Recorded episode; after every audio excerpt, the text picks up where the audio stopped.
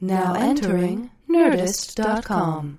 You made it weird. You made it weird. You made it weird. Oh yeah. You made it weird. You made it weird. Yes, you did. You made it weird. Oh yeah. You Made It Weird with Pete Holmes. What's up, weirdos? Uh, great episode, no surprise. Love this episode. Allison Rosen, into it. Real quick, youmadeitweird.com. Best and best and easiest way. People are people are always complaining about the inconvenient and difficult ways to support the show.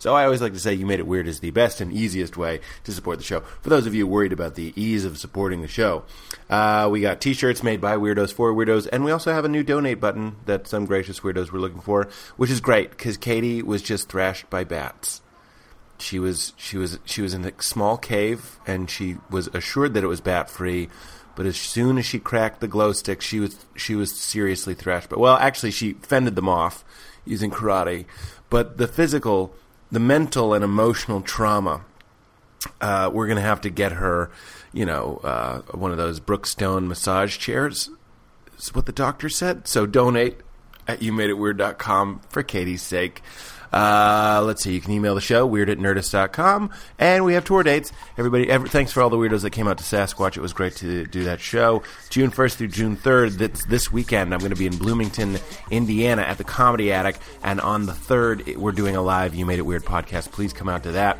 And uh, also come see stand up if that's if you're nasty. June 7th through 10th, Bonnaroo. June 12th through 16th, Chicago, Illinois. Uh, that Saturday is a 9 p.m. live. You made it weird at the Hideout. June 21st through 24th, the Denver Comedy Works downtown. Excited about that one. July 19th through 21st, New Brunswick, New Jersey at the Stress Factory. Uh, July 25th through 28th, Montreal. Oh, oh, I'm going to Montreal.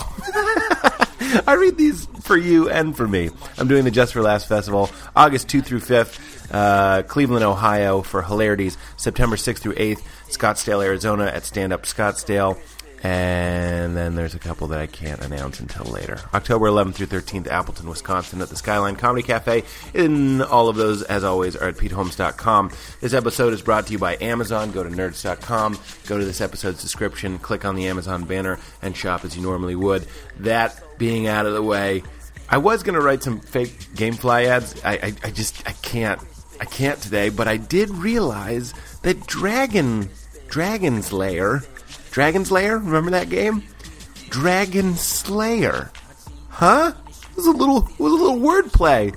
That and the Beatles. Spelled beat less. Beatles. That's also a, a, bi- a hor- one of the biggest bands of all time. Was was a horrible pun. A horrible pun. Okay, listen to the episode. I hope you enjoy it. Stay crispy. I'm a creature of habit. When you do your podcast, do you make people sit in the same spot? Um, I was your first guest. I sat on the couch. I know. Did well, you- now I've been doing it at the studio. Oh, So but then they can't riff about what it looks like. Like it looks like I a know hobbit house. that makes Ooh. yours especially unique. I like to think it is. I should probably throw my phone out the window and just get it out of the room entirely, right? Please don't turn your phone off. Physically destroy your telephone. Okay. I, I hate when they say turn it all the way off, not on airplane mode. I've, I, you know, it's weird. How many podcasts have we started with discussions about turning off cell phones? 20. 20 that's an exaggeration it's like 19 Nineteen. it happens a lot can i uh, start with this i'm one of those people like i'm a little sleepy Ah. I'm a little sleepy. are, we, are we? Have we already started? yeah that's how Oh it my goes. god! I just didn't. You slip didn't give right me. in. No, but see, I'm the kind of person where Push I you need in to the turn it pool. on. you turn it on Yeah. your persona Yeah. okay ready Let Okay. it's like james lipton can i talk to allison rosen the person Hi. oh there she is i was reading i was trying to find things about you o- online and uh, i laughed out loud at your bio it said uh, i'm a comedian and a television personality although i'm not comfortable with the term television personality then all caps update i am I comfortable did. Yeah, I decided I was okay with it. I don't know. I don't know that I was ever truly uncomfortable with it. I think I- it was just ah, an attempt. I mean, ooh. I was, but I wasn't. No, no, don't- I'm in general uncomfortable and comfortable with myself at all times. Well, the term television personality is uh, particularly uh, threatening, I think, to people. People don't like it. it makes me think Hmm. of like here's a really old reference: Teresa Gonzalez. Don't get it. Sh- I and Katie, of course, you're not going, and you're not even on the mic. I am going to stop We talking. don't. to We people don't who are- give Katie a mic. We don't. No. Yeah. You okay. give your your tech doesn't get a mic. What's his I name? know. He's a delight. Gary. I love Gary. Yeah, He's a Gary. delight. Don't tell him. I Don't won't tell him just then. that you said that he's a delight. No, that I said. What's his name? Oh, I could won't. draw him for you. He looks a little bit like my brother, but stretched out. He's pretty tall. He's a good looking man.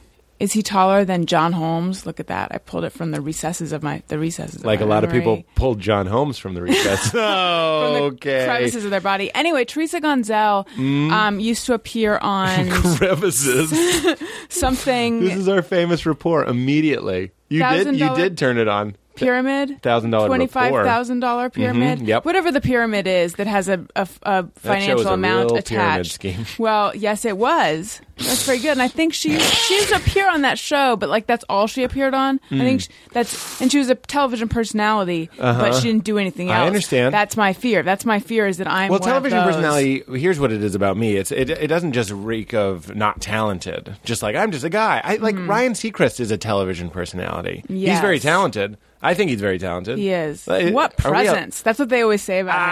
Is Ah. it like how Bruce Springsteen? Well, what he- energy? Well, I bet if you were in an elevator with Ryan Seacrest, you'd spend the rest of your day talking about being in that elevator with him. You know what I mean? Like you'd probably feel some vibes, like hosty vibes. He'd be like, you do you think or do you coming up next, floor number four. When we're back. Oh, that'd be good. our first You'd s- bit. I know you'd stay on the elevator for for e- even longer. Oh, just yeah. to hear, just till they get to your favorite. you ever do floor. that? You ever alter your uh, your path because you see a celeb? No, but sometimes I'll alter my path because I don't have the balls to ask someone near the buttons to press a button. Oh my god. I mean, not often. No, but I just feel no, like I. you backed away twice from things that I was just like, no, we're getting to it, and you're like, oh, U-turn? No, let's drive right towards Okay, that. You get I- in an elevator. I- I you're going to can't- four, and there's a Right. boy, or uh, not necessarily a boy. I I'm don't picturing even- a sandy blonde hair boy. or just some bitchy looking woman with a stroller. Ooh, a bitch. Yeah, it could be a yes. It's One of a, those bitches, bitches. throw me more than boys. Yeah. I think. Oh, bitches are and scary. see, I look for the Bitches be scary? Keep talking. I'll just interject those little bitches are, but just the letter, but just the letter R. things. I'm trying to make you comfortable with me just interjecting nonsense. Oh, I'm comfortable with it. I know you I are. enjoy it. You're doing well. Thank you. Yeah. Uh, I look for the what floor or like some kind of opening. Hmm? Oh. Where I don't want to just bust my floor request into their Right. Otherwise, Into their opening. yeah. Wi- It's been Uh, day. Mm-hmm. real sexual so far. I'm sorry.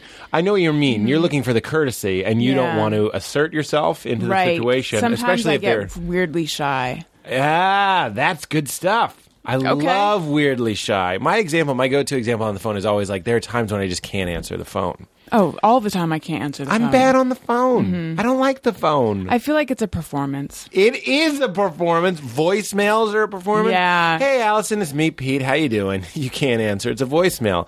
Anyway, I was calling to confirm about our podcast today. It's at Meltdown. Didn't know. Like you have to do that little sing Right. song. Yeah. Keep you interested. Anyway, let me know if there's a problem. My number. Here's me listening to that. He's trying too hard. Ah, seven. oh, is that delete? That was you deleting it Do without you ever finishing save it. voicemails? I save all the voicemails from my father. My father. Really? Yeah, and my mother. Is that? Uh, oh, do you I want to know- get weird? Yeah, is that because you're It's the name afraid of the that show. if they, they die, die? you want to have s- a bit My- of them left? Because I do that too, or I think about it before I delete something. Al, Albert, Fat Albert. It's the name of the show. I'm That- feel so much more comfortable now. Sorry, I Thank called you. you Fat It's Albert okay. just then. No, it's just brought me back to childhood. It's fine. It's good. Go Eh, Did that ahead. happen? Um, no, I we got gotta- we no. gotta Here's stay what I on got. this. Not Fat Albert, but I think if a boy, people like if someone calls you Fat Albert, that's a, a green light that you're definitely not fat. Do you want me to write that down for you? okay. And you can look at it if But you're I ever was feeling fat. chunky or something. I was no, but see, I was fat You as ever- a kid Okay. growing up. Yep. And but they didn't call me Fat Albert. That's the little too on the nose. Yep. People like to attach the word "big" to the nickname Al. Yep. So I got a lot of Al, Big Al, but I don't feel Big that was Al. actually a statement about size. It was Yes. more like people just say Big Al. Hey, man. And so I've, I've never wanted to be Al. but you were a thick milkshake as a child. Sure, yeah, that's I what was I was. too. I was real doughy. Real, really. Yeah, I was actually just doing. Did they a- call you any sort of large nickname? Um, hey, fatty. no, I'm just kidding. I'm just kidding. Oh yeah, I mean there was the occasional fatso, but I No. feel like that one wasn't even affectionate. I went to a weird Quaker school where if you called someone fatty, you'd have to sit in like a meditation circle for 20 Mm. minutes, like with the guy that called you a fatty, like intertwining hands until we like felt better about it. That sounds very eh, awful. very very hippy dippy. It sucks being fat, and one of the things that I uh, when you're a kid, especially, and then uh, I was the f- I wasn't super fat, but I was the fattest. Do you know Mm. that, what I mean? that makes you like it's fat win. on a curve. Exactly. It makes you the fattest. You're the now, you're the fat kid. Every Right. group of kids ha- growing up needs to have the fat kid, and then we had like the dumb kid. He wasn't even that dumb. Right. it was also me. I was uh, doughy. I really I swam with a t-shirt on. All the tricks. All the tricks. That just came up on the show too. Swimming with a t-shirt on.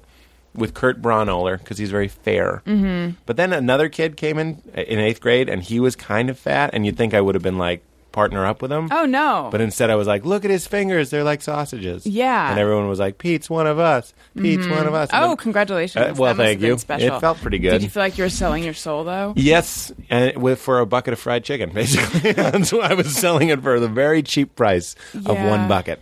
I recall uh, not wanting to buddy up with the other outcast girl because I felt like I don't want to become like a larger target. Right, but they you I should feel bad have. about that now. Whenever I yeah. watch movies, but she like, wasn't that great. I saw what was Wa- her deal? Asian first of all, super why, smart. Why did I laugh so much? you said it like Because- well, obviously Asian, Right? Yeah. Uh, The o- Um, only Asian. No, she. There were other Asians. Oh, oh, was she the only Asian? Um, okay, you have to understand I grew up in Orange County, California, where everyone is very thin and very blonde and very Republican Oh, and no. they're it's like That they're sounds pod horrible. people. Yeah. So I didn't fit in at all, despite the extra pounds. Wouldn't oh no the extra lbs. They I mean those so you're a dark yeah. haired. Uh, can I call you broad? Sure. You're a dark haired broad. Yeah. Amidst all these kind of aloofy, if I'm picturing the stereotype correctly, bleach blonde but natural, Mm-hmm. Yeah, natural exactly. or bleached. uh well these were children, so Mm. they hadn't begun to bleach yet. Uh, you never know. No. Actually, you do pretty. You, I could have known The- that. yeah, these were like toe headed. Toe-heads. Aryan youth. Yes, you know? yes, yes, so, yes. um that's unpleasant. very athletic. but don't you think what what what the fuck happens when your kids sticking out is really bad, Mm-hmm. and then later sticking out is the best? You know what I mean? true. Like you want to be different. Everything all everything flips at some point. Like you, even uh, well, I don't know about weight, but even at, at some point, if you're the one dark-haired girl, dark eyes, dark hair, and everyone else is blonde, everyone would go to that as an adult. I feel like maybe. I'm trying to think when it flips though, Or do you feel because like- this is something that actually on my podcast we've been talking about lately.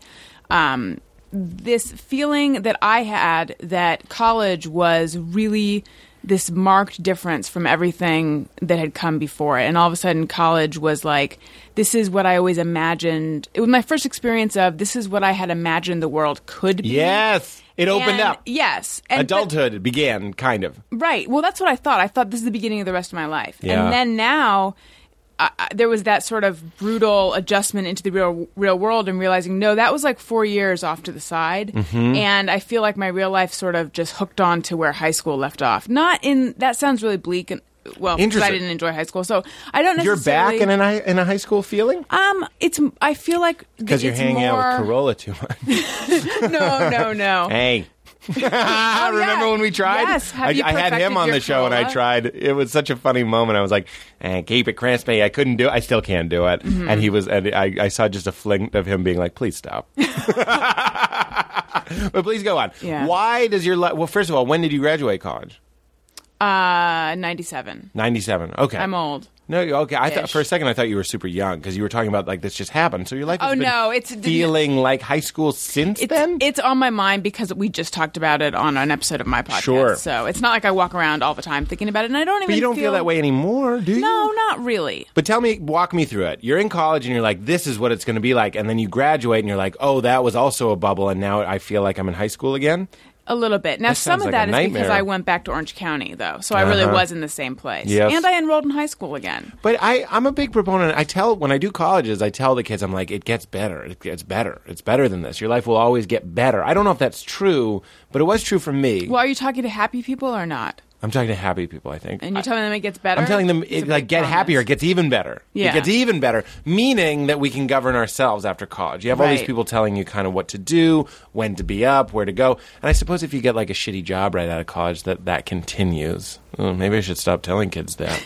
Well, I think it it also depends what kind of college you go to. It depends what it is that makes you happy. You know, Yep. if you're at a college that's like a giant college or university, I think that that's very different than what I went to, which is a small liberal arts college. For me, the reason I liked it so much was that all of a sudden I was in a place where I was surrounded by people who were smart and they were funny and they were very analytical. Um, because I've always you know, I think too much. Let's say, like my friends, my last name is Rosen, and so I rosinate. That's what my my friends' term for You gonna my rosinate on having, yeah, Yeah. my having to overthink everything. Um, but in college, like that's what you do. Yeah. and then all of a sudden, after college, I was Back to Back. not thinking so much. no, I was still thinking, but other people re- viewed that as a weakness. It wasn't cool anymore. Yeah, no, it it wasn't like this is just something I do with my brain. I Right. think th- I think about all aspects of something. It was like, um, like just relax. Mm-hmm. Quit being so ags. They actually didn't say that. Ags Aggro. aggravated, Have you not heard? And I think it's aggressive. aggressive. Have you not heard aggro? Was that was Mm, Well, that exclusive Katie? to my school? surfer thing. Okay. Well, that's why we asked you, Katie. It's a surfer thing. Aggro. Mm-hmm. Aggro. Yeah. Mm. Ugh. So you fit in. Also, some easy turbo. But you're in comedy. See the okay. Here's the fault. Here's my problem. When I'm telling kids it's going to get better, I'm coming at them from a perspective of somebody that's doing what he'd like to be doing. Right. So if you do graduate college and then you merge into a career that that's what you want to be doing, uh, chances are your life will be better. You'll be doing. You'll feel fulfilled. You'll, and you'll be happy because you can eat a pizza at two in the morning if you like. If you like. Yes. But you're saying that you got out of college. When did you get into comedy? Because it seems to me most people that do comedy are kind of like, this is the best. I get to think a Mm-hmm. lot. I'm surrounded by other comedians who also also like to resonate. yes. That wasn't the case? N- Well, no, because immediately when I graduated, I went back to Orange County and I didn't know what I was going to do. I was a writer at that point. Uh, I wrote for different magazines and newspapers in college already. And so I came back and I just couldn't, I felt so ill prepared for. You know, quote unquote, real life. I couldn't figure out like, do you find a job and then go to where the job is, or do you choose what city you want to live in and go there and then find a job, or do you decide what friends you want to live with? And I mean, just all these. I Yeah, you're right. decisions. It There's a was very lot of different ways to hard. go. So instead, I just got into a band. Ha! I got married. That's what I did. See? Literally, there's a need. yeah, Uh, to it's do so, it's like well, because all of a sudden you're out of college, and for You're me, it shot was out of the college- cannon. Yeah, college has a lot of. I just tweeted something about being shot out of a cannon. shooting myself out of a cannon. I spelled cannon wrong. well, you and I should have feel stayed. really- and then I you said, should have stayed in the cannon Yeah. and take a few more classes before I they know. shot you. spelling classes. well, and then I was like, you guys probably think I spelled it wrong, but I meant I'm going to shoot myself out of the camera. Or the Right, the canonical. Yeah, I was going to say the Yeah. inaugural, uh, the important books of the Bible. Exactly. The ones That's- that don't have magic and stuff in them. Definitely, all of those are what I'm shooting myself out of. Not the You spelled Firearm. it C A N O N. yeah. I Did your thi- phone capitalize it no? and then put a little menorah or something? No, it didn't. Is that a special app? Uh, well, I- I'm noticing a lot m- more people are putting text. You do that, Katie, don't you? With like, it, like uh, text you, see you later, fruit face, and then they'll put a banana. People call Ooh. me, people call me fruit face. that's not- that's not true. interesting. Nobody's ever called me fruit face. I, I avoid emoticons. love them. I go so far out of my way to avoid them. Like I will I will type out I'm laughing out loud. Yeah. And then I also see here's the thing. If you if the road you are going down is the no emoticon road, Mm-hmm. you will find yourself using a buttload of exclamation points as some sort of like this is where I would put a smiley or a smirking face. Yes. Instead, I'm going to put six exclamation points. And I used to be very anti over exclamation points as well, but I had Mm. to acquiesce on that one. I love them.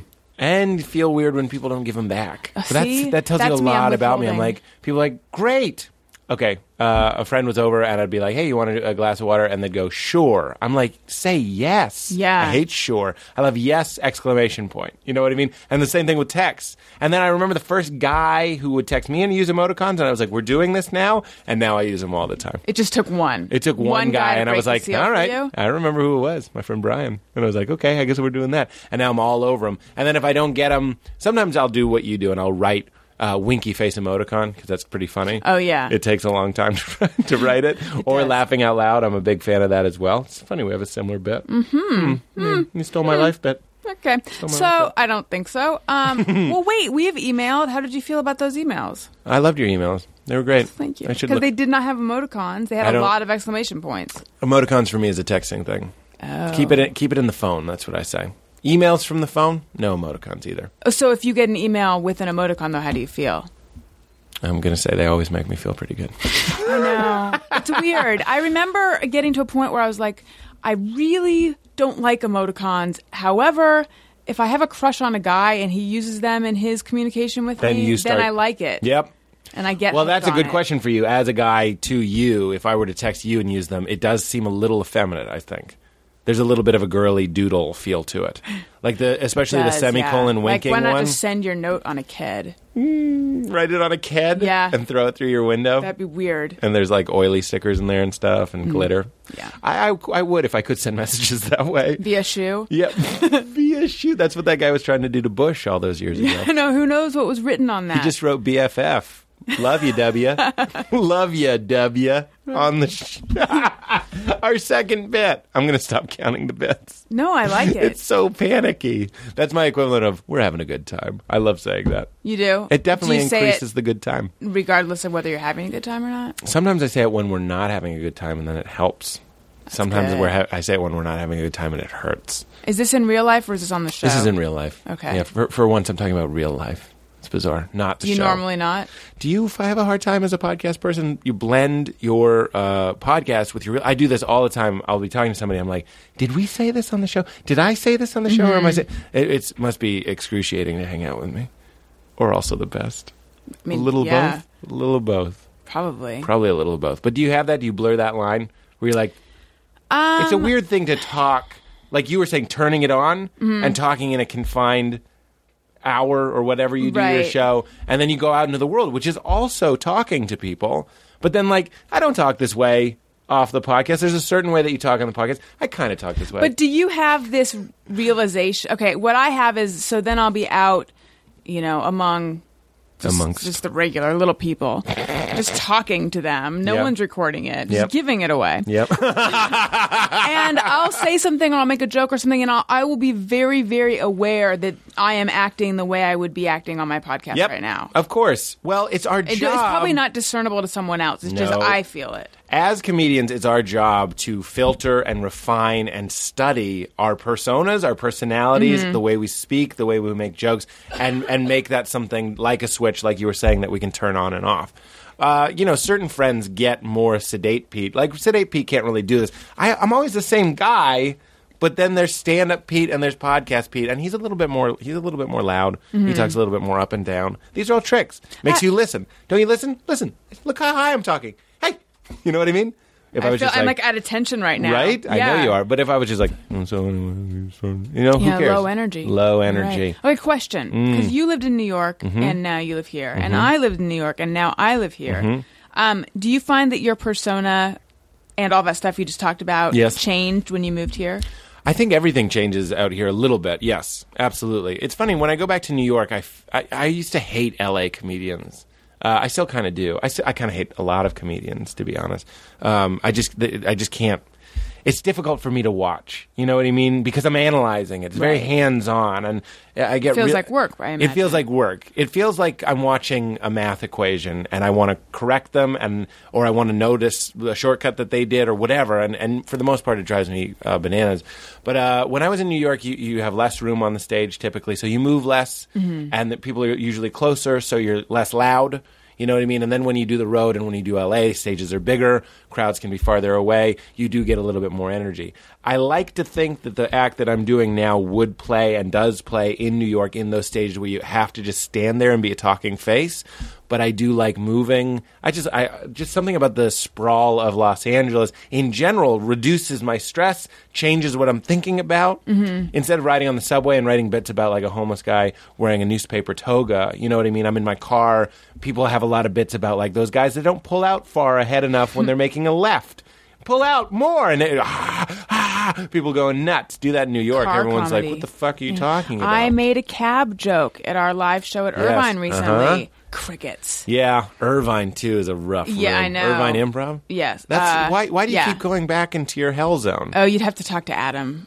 Why? about that. Oh, he booked you yeah, there. Yeah, sorry. I'm I- wondering- I see, see what you're saying. what you went- Hell Zone, where I grew up. It kinda right. go- Mm. yes, I don't know. I just um, don't- this why- is the Adam Carolla podcast that does the live shows. Hey. There, so they're just Cars. still close. Carpentry.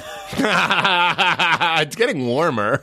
It is. I love trying impressions. Will you try it? Cars. Okay, see, I have to admit something. I was listening to an episode of your show where you guys were talking about how much fun you think it is to do impressions, I and do. I was thinking, I I am so bad with impressions. I actually- am bad with accents. Yep. I'm also bad with any sort of like We're gonna get into this brain right face now. coordination. Like I Oh. can't. My sister is so good at impressions and weird ones. Like she does a soap dispenser where she and she started doing this when she was like four years old. Or something, Uh-huh. where she put her hands above her head and then you push her you push her hands down. She goes down and then on the way up she go.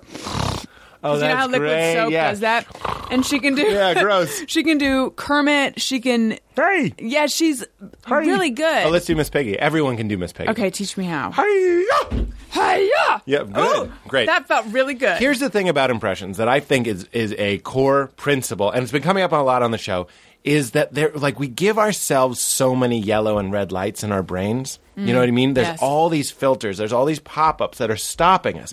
The problem with impressions, accents, all these things that you're saying, these are the conc- these are the hard sciences of comedy. Any idiot can listen to somebody and you're Christopher Walken and uh, and and tell you if it's any good. You know what I mean? Uh, but like so you're there, so there's a fear to it. Right. So the, all those filters and stuff go like, Allison, don't try, don't try to do British, but you can banana. banana. Do you want a banana? Do you want a banana? To my British people listening, I know it's not very good, but we're trying. Is the point? and to the bananas listening, Yeah, sorry. yeah, that's not what I sound like. That was Cockney Banana. Old Cockney Banana doing what he do. But it's interesting because I just feel like, like a principle of improv, we can yes and ourselves. You know what I mean? And we kind of need to surround ourselves with people that allow for that. That's why my favorite friends are the people that if any celebrity comes up, I'm going to try and do it. Because I spent 22 years of my life saying I couldn't do impressions, and maybe I still can't. But No, fuck you sounded very much like a banana. fuck you. Ah, but fuck you, man. I'm gonna try. You know what I mean? Right. Literally, every do Miss Piggy again. It made you feel so good. Hi-ya! Hi-ya! Hi-ya! Yeah. Yeah! That's agreement, man. You know what it it is? That's is? pure fun. That's sandbox shit right there. I- All this adult fucking filtration systems went in there, and it's another job as comedians to get that shit out, tear it out. See, I think that I'm always trying to do things like this, probably on the Adam Carolla podcast, Yes. which is maybe not the most uh, conducive That's what to I'm- experimenting. Sure. So you're right. I should be doing this at home alone. Well, it's hard. Well, yes. Okay, that's perfect. Adam is a hilarious guy, and when I did his show, I and I'm an and inter- and you were great on the Thank show. you kindly, and I, I, you know, I loved doing it. I noticed that I had to like interrupt him to get in, which is fine. It's his show. Mm-hmm. You have to kind of interrupt me to get on my show, as you can kind of feel. I hope it's an okay vibe. That was but great. I know I talk a lot. Keep it pinging and ponging, baby. Mm-hmm. You know what I'm saying? so, uh, but like, so that is not. I have friends that aren't good yes and green light people, and they're some of the funniest people I know, but they're not the people that at a meal, if like whoever comes up, Obama comes up, don't you want to try an Obama? It's like, mm, America? America? I don't do an Obama. Just try. I can just that your try. first time doing yeah. it? Well, we're just trying. If we stay the course, St- if we me and stay- Michelle went downtown, and I ate her pussy.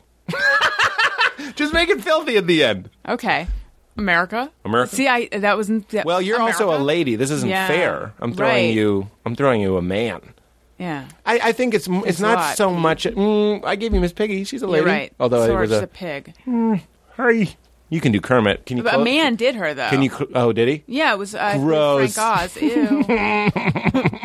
Fisting the Pig, his autobiography. oh God. Oh Jesus. And can you close your throat? Because if you can close your throat, uh, you can do everybody. You can do Ray Romano. Hmm. Yeah. You can do Kermit. Hey. Hey. She's a higher Ray Romano. Yeah. Hey. What, what is what does Kermit say? It's not easy being green. Hmm. Everybody can do that. I really hope people are running on the treadmill and just running to themselves, going, 20 Hmm. more minutes or whatever they're doing at Yes, work. I hope they are too. That's one of the ministries of comedy is like I, I really do like equipping people with things that will make their lives funnier if we let them do them. If we just say you right. can do this. Well, I do think there's not enough silliness and absurdity Yes. in the world, and that's something that I love about your comedy, well, and something that I love about my own. good. There you are. you're you're you're complimenting me and saying something that I would say. yeah. Yeah. Um, yeah, no, like on my show, uh, I have all these silly different little jingles and things like that. Mm-hmm. And this is, I should make it clear that I'm talking about my podcast, Allison Rosen's Your New Best Friend, as opposed to the Adam Carolla show where Right. I don't have my silly jingles. Right. Um, but they're, they're just, it's sort of like, I've sometimes described it as like a kid's show for adults. And I think people get this sense of things need to be more serious Yep. or they need to be more on the level. And I feel like, why? The whole fucking world Yep. is serious and on the level and is going to suck eventually. It's how I mean that feel. in a positive way. Yep. So if you have a moment to laugh and be silly and and experience joy or Yeah. glee, Yeah. do take it. I was just doing uh, a shoot today. I actually was covered in cake frosting. I don't know if you can still Oh, I think see there's it. a little green Yeah. on your yeah, see Yeah. that? Looks like I have jaundice, which I did Just as a little- baby. Mm-hmm. Did you? Did you have an incompatible blood with your mother? I guess that might have been what it is. Did you have to be in an incubator? I, I did, Mm. like an egg McMuffin. And I just squirmed for a while. Then they took me Right. home and ate me. And It- pooped me up. And here okay. I am. Here you are. Did you have any weird. diseases as a baby? Um, I had colic, Ooh, colic. but I don't think that's not that's not the But you're same. colicky. Isn't that I just was a an colicky excuse when you baby. cry a lot? It's like, she's got the colic. Uh, I think it also maybe. sorry. Maybe you're right. You were an alcoholic. See? Why can't we make those jokes? We can. I but you uh, going back to what we were saying. I've had those friends. I had a friend in college that when I would uh, with- that when I would do a joke, he would write down that it was a bad one. Like it, like would make That's a note, friendly. Mm-hmm. which it actually was pretty funny, but it was not the kind of person you need to be with when you want to work on your Miss Piggy impression, which Right. is all the time. That's why you know you do start in the shower and stuff. Hi-ya! Hi-ya! It's so fun. It makes me find- happy. I find most of my shower performances are just if I have an audition or something and Yeah. I'm trying to run the lines, I'll do those in the shower. And then I say I want to just start doing them in my head, Yeah. and then I have to tell myself that it's just, it's just not the same. Mm-hmm. Here's yes, I'm glad you brought that up. Here's a thing for me and rehearsing in general. Uh, re- I used to shower rehearse. I used to do my bits in the shower, and I still will. But if I'm rehearsing, it's not. I'm not in the right headspace for me performing and stand up. And this is the most troubling advice because you can't. Uh, you can't take this advice. You can only uh, step into this advice. Here's what I'm going to say. You can only look past this advice and have like a real performance truth descend upon you. It sounds pretty hoity toity because it is. Is that it's not about the words that you're saying. Yeah. You know what I mean? So if you're mem- if I'm in the shower going, okay, Google starts with I have an eye telephone. That's wrong. Google doesn't start with that. Google starts my Google bit starts with a look on my face and a certain posture and an opening up of my body and dare I say my energy and a flow in a way that the crowd is going to show me how to tee it. There's so many things happening that the only preparation is kind of like minimal preparation to be in the moment and and realize that that's the way that joke is going to be in that moment, the way that audition is going to be in that moment is never going to be able to be replicated again. You can prepare, you should know the words. Sometimes I listen to my own album to remember the words to bits and stuff, and still like I said, I will run it in the shower just to remember literally the words of the bit. But if I'm doing that before a show, which I often will before like a late night appearance, I'm in the back and I'm just like, just don't fucking forget the words. That's not going to be my best performance. My best performance is when I get up there and I go, I don't know what I'm going to start with. I don't know what I'm going to close with. I'm going to go up and the crowd is going to guide me and I'll just be thrashed around by their waves for a while. And, and they'll like it and I'll like it. Has that ever not worked? Of course. Yeah, that's the terror of it. Yeah. You know what always works, quote unquote, works if you don't want to destroy, if you want to like consistently do pretty well, is like memorize a really hardcore act that you can recite, that you can say in the in the in the dark, that you could say in the shower, that you could literally say these words with this kind of inflection and you'll do okay.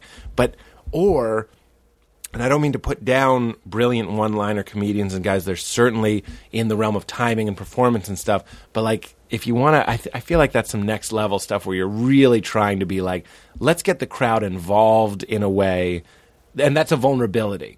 If we're saying let's let the crowd be a part of the performance, then if they don't show up, you're fucked.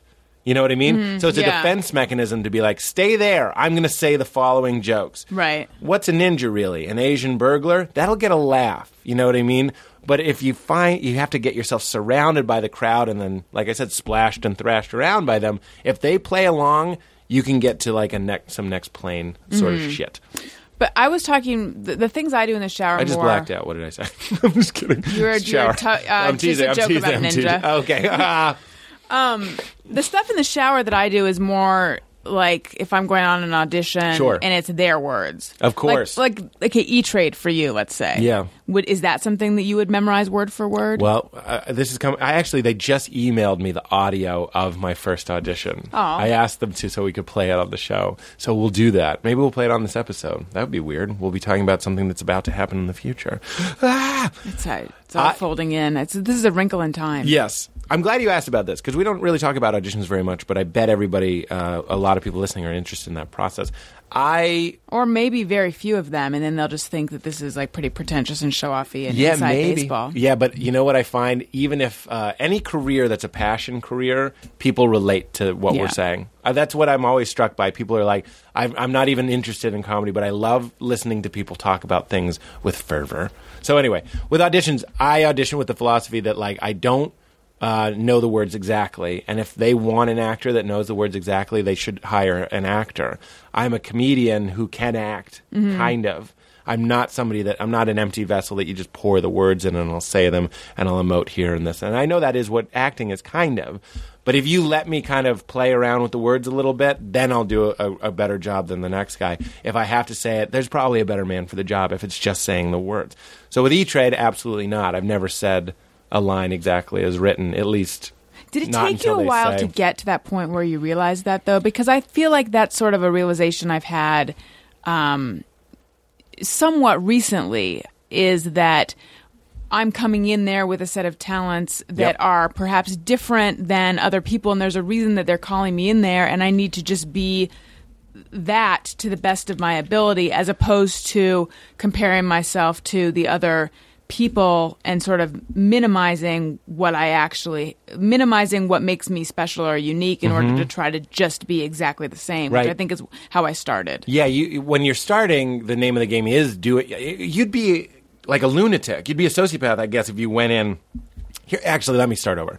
What we're talking about right now is confidence. That's Yes. what we're discussing. I don't care again to bring other people who aren't And into being comedy. comfortable in your own skin. Yes, and we're talking about job interviews, and we're talking about dates. We're talking about Mm-hmm. Yeah, everything. we are. That's what we're talking about. It's not about auditions. Yeah. But we're talking Yeah, about hey, it. Uh, Hey, fuck you, Joe Rogan. We're talking about everything in a philosophical way. so okay here's the analogy that i thought of was like gambling with scared money I I, Mm-hmm. I like to play cards i don't play a lot of cards but they say when you gamble you can't be playing with your rent you have to be paying, playing with $1000 that you don't care about or, or at least you have to convince yourself that you don't That care is- about okay, it. so a quick interjection. No, Um, I think you get what I'm saying. I was in an office at William Morris a long time ago, and Yep. there was this thing on the wall that said "Scared money never wins." Yeah. it was like some super duper powerful guy's office. Yeah. and I thought I don't know what that means, but I That's what- bet- this is what this means. Okay, yeah, that's why I had to bring that scared up. money never wins because if you go into an audition and you're already thinking about how badly you need it and stuff you didn't get Right. it Okay. So what it's saying is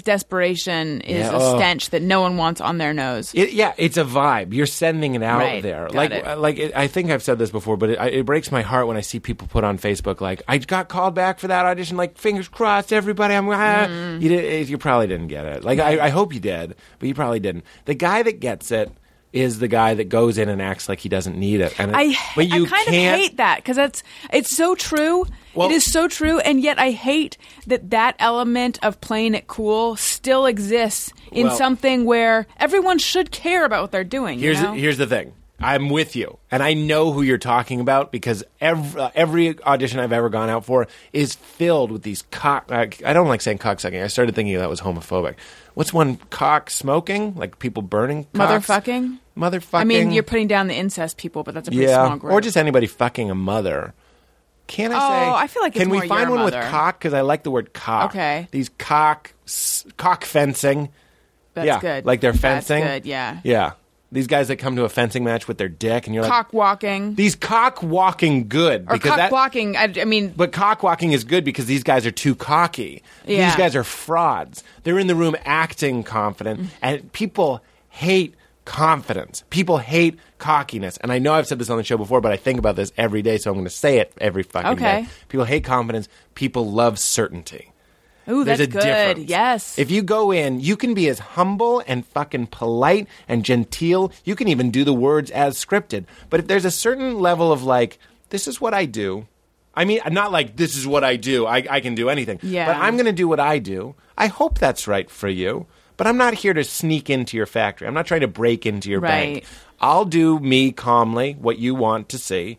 I hope that's what you want. If it's not, I'll be fine. Yeah. Certainty is intoxicating. that's it's People the love exact same thing certainty. on a date. Yeah, well, I was that just going to you say, wanna- romantically, yeah. certainty is amazing, but nobody wants the guy. They think they do spiky hair, frosted tips, blue tooth, fake tan, just like yeah, yeah fuck Ugh. you. I, why don't we skip to the fucking or whatever? That's Right. that's arrogance. But certainty is like you know, there's a, there's a classy way to be certain that you're attracted to somebody or whatever. Well, I think because it, to talk about it in the romantic realm, it takes the responsibility off of you, the person who's dating this person who's certain, because Yes. you you feel like you feel Well- free to get to know that person Yes. without feeling like you're going to hurt their feelings or Yep. you don't- or that sense of like I don't want to get too I'm unsure, I don't want to get too close because then I'm leading them on Mm-hmm. and I don't want them to be angry at me or whatever. it's it, it's all green lights. It goes back to what we were saying about impressions and th- m- life theory in general. Joe Yeah.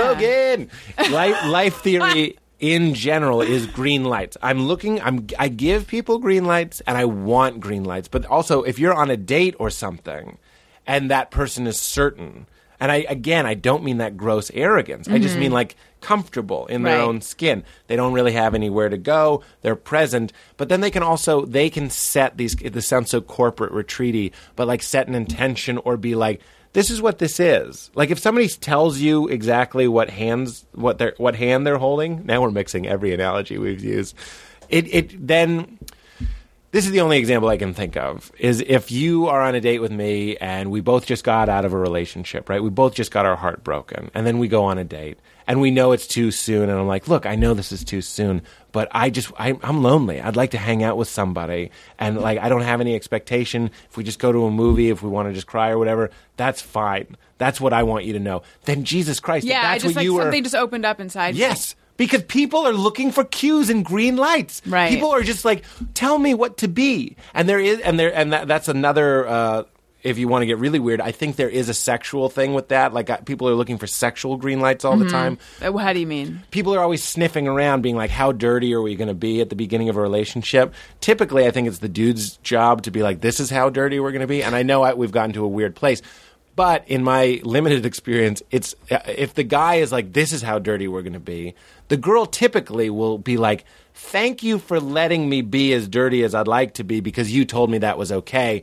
whereas if the guy is like i don't know can i call you a whore no, you can't. You know what I mean? Right. And I, I, I, my example was bad, but do you get what no, I'm no, saying? no, that's the, We're yeah, looking for I'm- relationship green lights.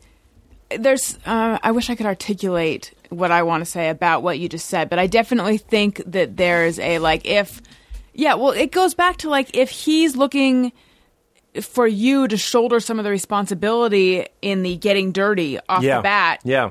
you're you're, not going to be complicit. into it Yeah. Okay, that's interesting. i think well, okay, let's talk about sex. Okay. Because guys have dicks. Okay? i have noticed Mm. They're different sizes, shapes. yeah Okay, so no dick two are alike I, I- I don't want to be crude. I just, for sake of economy of language, dicks do the fucking, right? So there's this built in. There's this i saw that on the wall Dicks of do the William fuck. Morris. wow Same office. Yeah. Scared money never wins. Dicks do the fucking. fucking. now look, I am here to say on the record, I, I an assertive uh, woman, an alpha woman is is lovely. There's something great about that. I'm not threatened by that.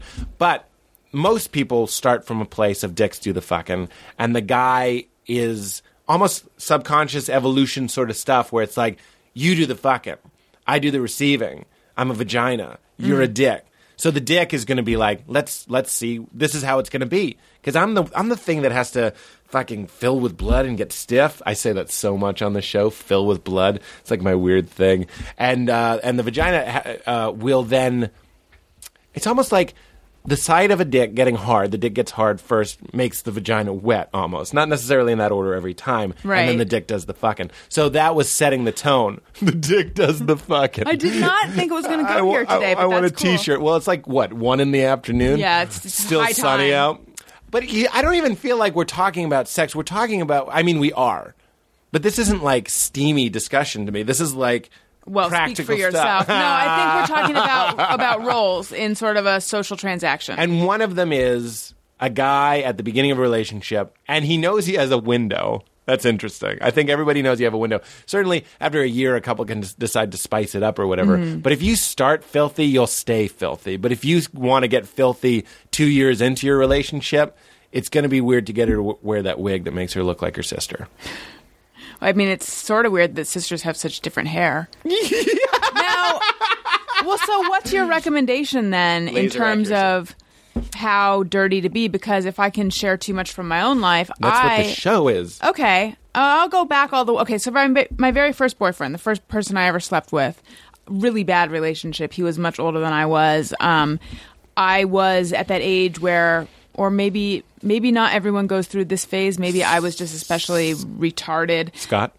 No, but it but most guys I've dated have had one syllable names, so Weird. you'll land on it, you know, eventually.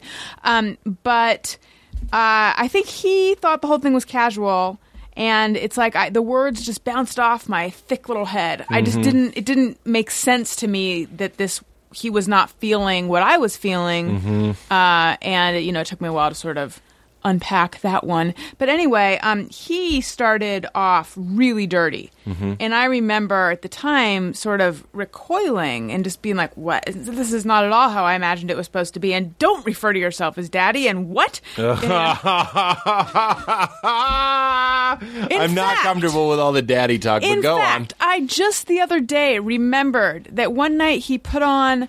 I mean, this is ugh. This is the kind of guy. Clown makeup? No, he was tired, but he wanted to have sex. Yeah. So he put on His, some porn. his, his dick had a little sleeping cap on it. oh my god, I wish. Candelabra. I always think, oh yeah, just like investigate- night before, just like uh, Yeah, yeah, night I know before what you mean. Christmas, yeah. yeah. he's investigating a sound in his testicles. What was that There's a little a little dog nearby. in the Um, pubes? in the pubes. oh, that's so cute. yeah, pube dog. Everybody loves him. I know. I love a um, what's wait. Oh, Good. damn it! What's that called? The Jesus in the manger scene. Oh, a nativity scene I love a pubic nativity scene or a genital nativity scene. Ah! Dude, I pulled her pants down. Full nativity scene. Seriously, if you have the kind of equipment where you can do this, Yeah. put a nativity scene yeah. in your genitals around the holidays. There's a joke What about surprise. finding the clit, and it's in the manger, and I, I'm not comfortable making it. But somebody thing you that didn't. somebody that didn't grow up religious that won't fear lightning, go ahead and make that joke to yourself now. Moment of silence for that joke. very, very fam- phony laugh, but I made the joke. Hi-ya! Uh, okay, go on. Oh, So so, he got anyway, filthy and he wanted to have sex, but he's Yes, but he tired. was tired, so he put on porn to like get me in the mood. yeah, but it was this porn. This is for you. right but it was this is this is what i was thinking about the other day it was the most un uh titillating porn because there was no plot at all Mm-hmm. which i know that is not a big deal for dudes but lady you know i haven't get read it. 50 shades of gray but there's a, a narrative in that book um i'm sure I don't get that reference, but is that you like don't? lady porn? oh yeah it's it's this uh book that's being referred to as mommy porn It's new. uh, I mean, within the last few months, it was on the cover of Entertainment Weekly, though.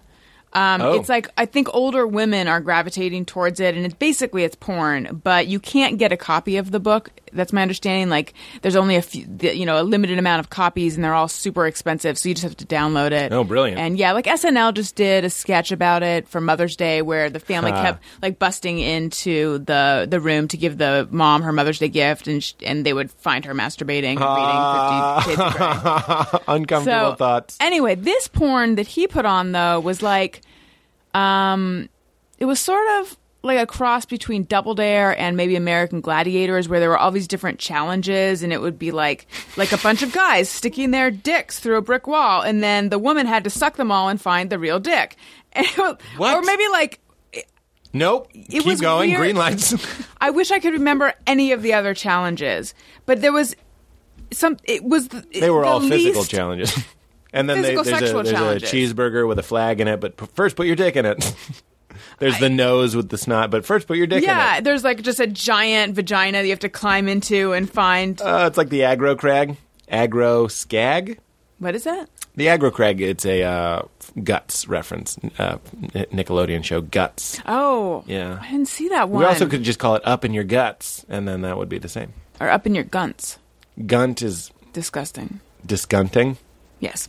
Anyway, These jokes. that are was the from kind of disgunt bin? relationship Okay, go. that I was in. Oh God. and anyway, yeah. So Okay, the- so no, super he puts dirty. on he puts on American Gladiators, and he's like, "Let's watch the Dick Challenge." No, he's like, I'm gonna, t- I'm gonna sleep for a little while. You watch this, and I just remember thinking that I, everything's wrong here. Oh, Ugh. Everything about this is wrong. And then a couple years later, I broke up with him.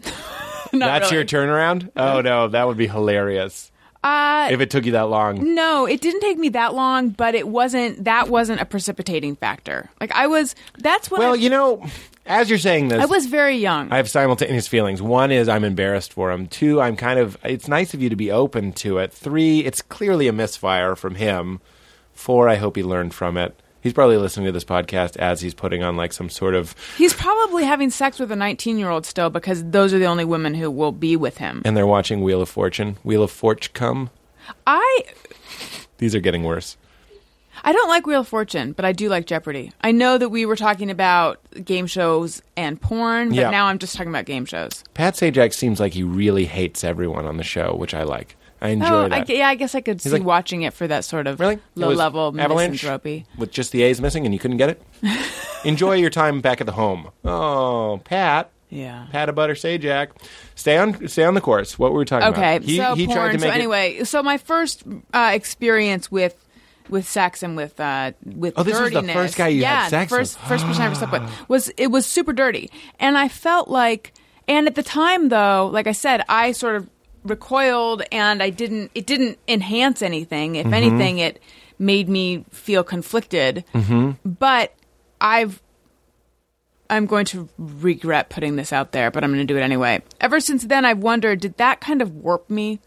Because all those things that I found just icky and like, ew, and ew, Mm-hmm. why didn't stop? And oh, what are you saying? And why are you, you know, shh. Mm-hmm. I think that was my reaction then. Shh. And that was probably the last time I ever, during sex, h- felt like, please don't talk. Because now I would, I would much rather So this someone's guy, talking. he- he- fucked me he in did the head. Right, he did it Well, or, clumsily. or or have I always traced it back to that? But it really wasn't that. I was just destined to be a little bit twisted always. But but and very, Mm, no. but just very slightly. Well, how were you raised with sex? Here, let me interject because I, I wasn't. I, like to go tit for tat with weirdnesses.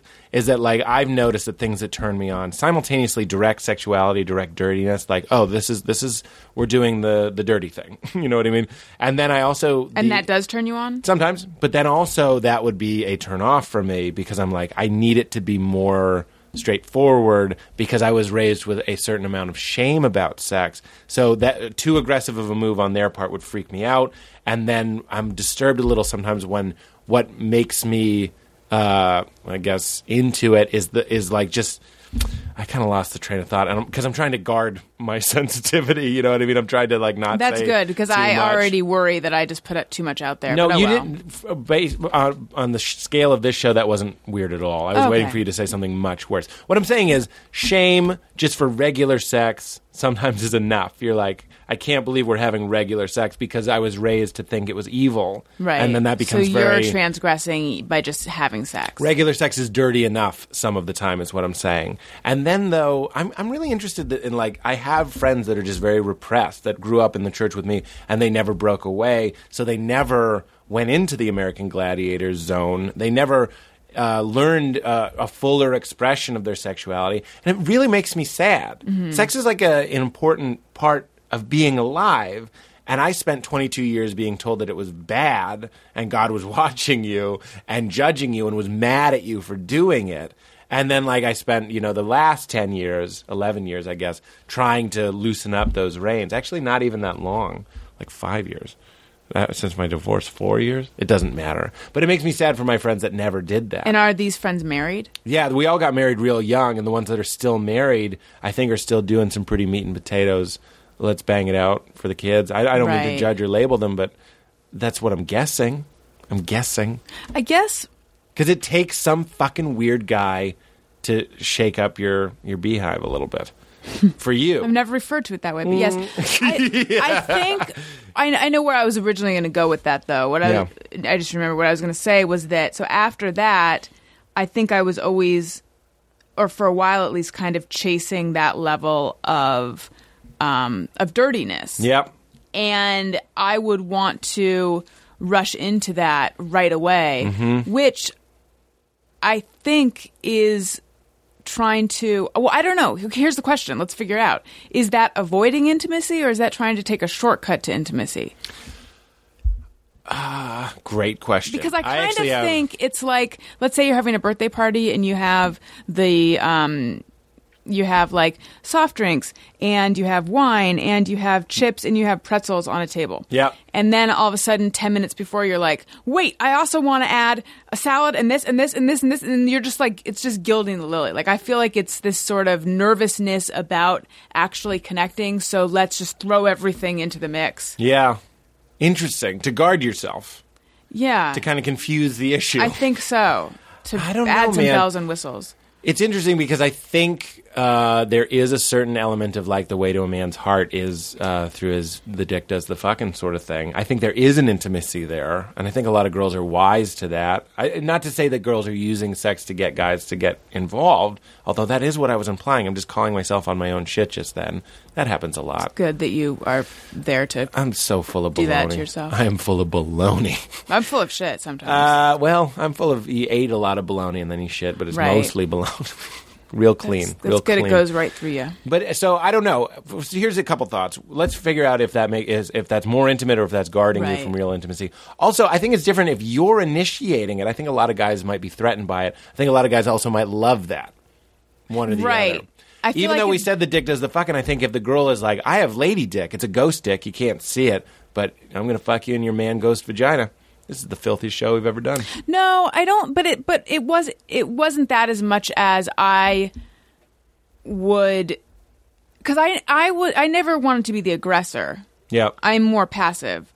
Um, but it's like like could you just ratchet it up a little? That's okay. That interests me. The idea that if uh, a woman typically, okay, we're, we're talking in typical constructs here, woman being passive. And I apologize for that because I know I don't want to put any women in a box. You know what I mean? I'm just saying that is a comfortable role in our society for women. Is Right. passive. And then that really drives me crazy. I think I'm feeling bad for my, hu- uh, my husbands, my guy friends that are husbands, my husbands, I call them. I, I feel bad for them, but really they are it would be more comfortable for them to get in the driving seat. I like to call it the driving seat, British style, where because uh, women might be more like. First of all, it might be more erotic for them to be passive, and they're waiting for these guys to do something. And like now, to make it even weirder, is my my ex wife was probably waiting for me to get friskier and never did. And you know, I, I And or- why didn't you? I was I was very Christian at the time, Yeah. and sex was very uncomfortable for me. It was really uncomfortable for me, so it was really hard for me. I, I bet that was a very, uh, if I'm being honest, a, com- a big, not big, but a reasonable component of why my marriage fell apart was uh, was sex. There was no fucking. There was, I mean, there was sex, but there was no like third dimensional fucking. You know what I mean? Like no passion. Yeah, kind of. I don't think we ever really did it that way. I might be misremembering conveniently, but I don't think we ever did. So A- and when then you I th- were having the non connecting non or j- like dysfunctional sex let's say how often were you guys having sex still though Yeah, 'Cause we- that's sad to me We'd, we'd do a, uh, a decent amount because I was smart enough to know that you were supposed to do it. But here's here's one. I don't think we ever like. I'm sorry to get this real, guys. Either you're gonna like this or not like this sex talk. So I ap- I, I don't apologize because I would like to hear this conversation. There wasn't a lot of eye contact. You know what I'm saying? There wasn't like a lot of like because there was shame. There was shame. It was like It sounds like two people masturbating with each other's bodies. It's funny that you say that because I've used that analogy on the show before because I heard that about prostitution isn't really sex; it's like jerking off into a vagina Right. with a vagina, uh, and that's a little bit closer to what we were doing. It was a, a lot of like, actually, I'm going to say that's almost exact. I'm, I'm now remembering that's almost exactly how it felt. It was like, don't look at me, don't talk to me. I don't want to know what gets you going or whatever. Like, I'll do this, you'll come, and then I'll come. We had like a, a sad little routine. I was a baby boy. I was 22. I didn't know what I was doing. We do it this way, a couple minutes, and we're done. And I, uh, we knew to have sex you know, a couple times. A, well, I'd like to think three, four times a week, at least. That sounds like a lot, actually. To Is it? me. I think I don't know. That's I I don't know what the the average is. I talk to some people and they're like it's once or twice a week, and but th- we were young. I'm 22. Yeah, she's that's true. 24. We Right. should have been fucking Yeah. more. That's But I mean, prime like- fucking age. It is prime fucking age, especially for me. But you know, like I, I was still, you know, really trying to come to terms with my sexuality. I was like really, really, like I was trying to stop masturbating. That's such a weird thing to be doing at that time. You I were felt- trying to stop masturbating because of religion or because, Because you it- were with her. because of religion and because I was with her, I felt like I was cheating her and robbing her and cheating on her and all this sort of stuff. Where Did she feel that way? nope, but oh, fucking perfect. Talk about green lights. Like I was giving her a red light. I was like, I jerk off and it's bad, and she was like, I kind of wish you would just be like, I jerk off because I'm a guy and that's what I do. But I was like, no, it's bad. So I made her change her own light. She would have been fine with me jerking Right. off, but instead I was like, no, it's bad. And she's like, okay, it's bad. And I was like, I also like pornography and that's bad. I think I'm addicted to it. It's bad.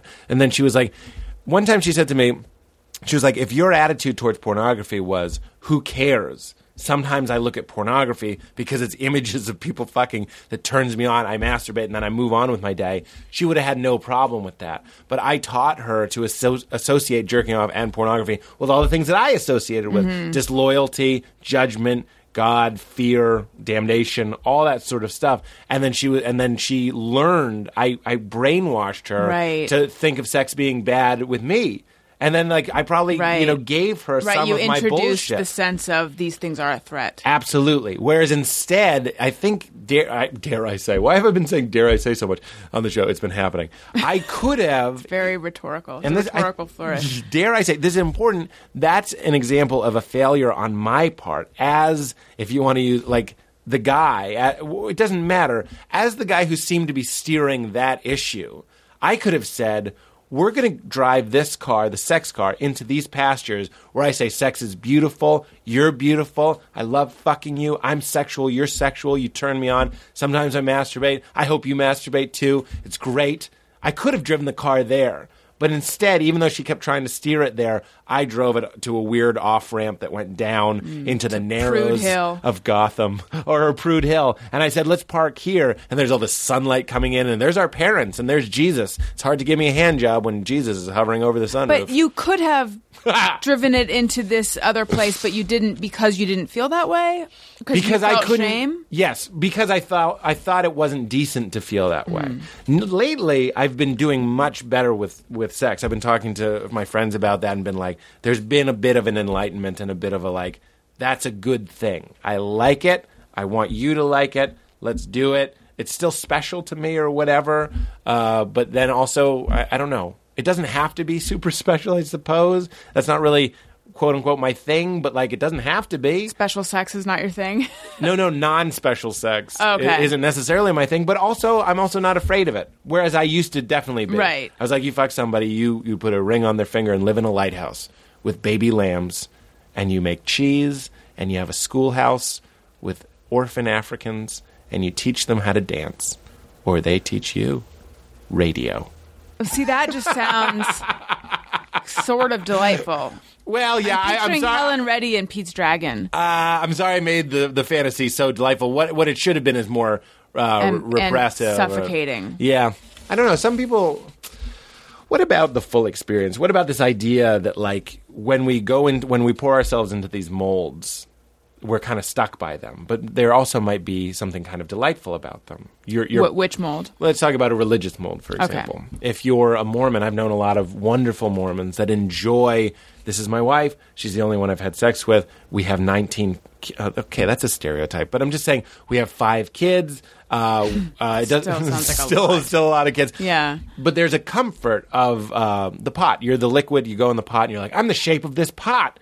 and I and other people have been in this pot before me, and other people will be in this pot after me. I'll always be a pot person, and you and I, it sounds like, are trying to spill right out we're and just be sort like, of an amorphous Yes. okay but here's the question and y- maybe you could answer this since you have been a pot I've, and I liked being in a pot, The sh- but I didn't know how nice it felt to be spilled all over the aluminum floor. the shape of the pot though It's in the future. That's why it's aluminum. Oh. does that oh yeah. that's good Yeah, sorry. Uh, i would make it titanium or something Yeah, yeah. It looks like aluminum to me, to you or I, but it's a new kind of space metal. it's an alloy It's- Um, just say alloy.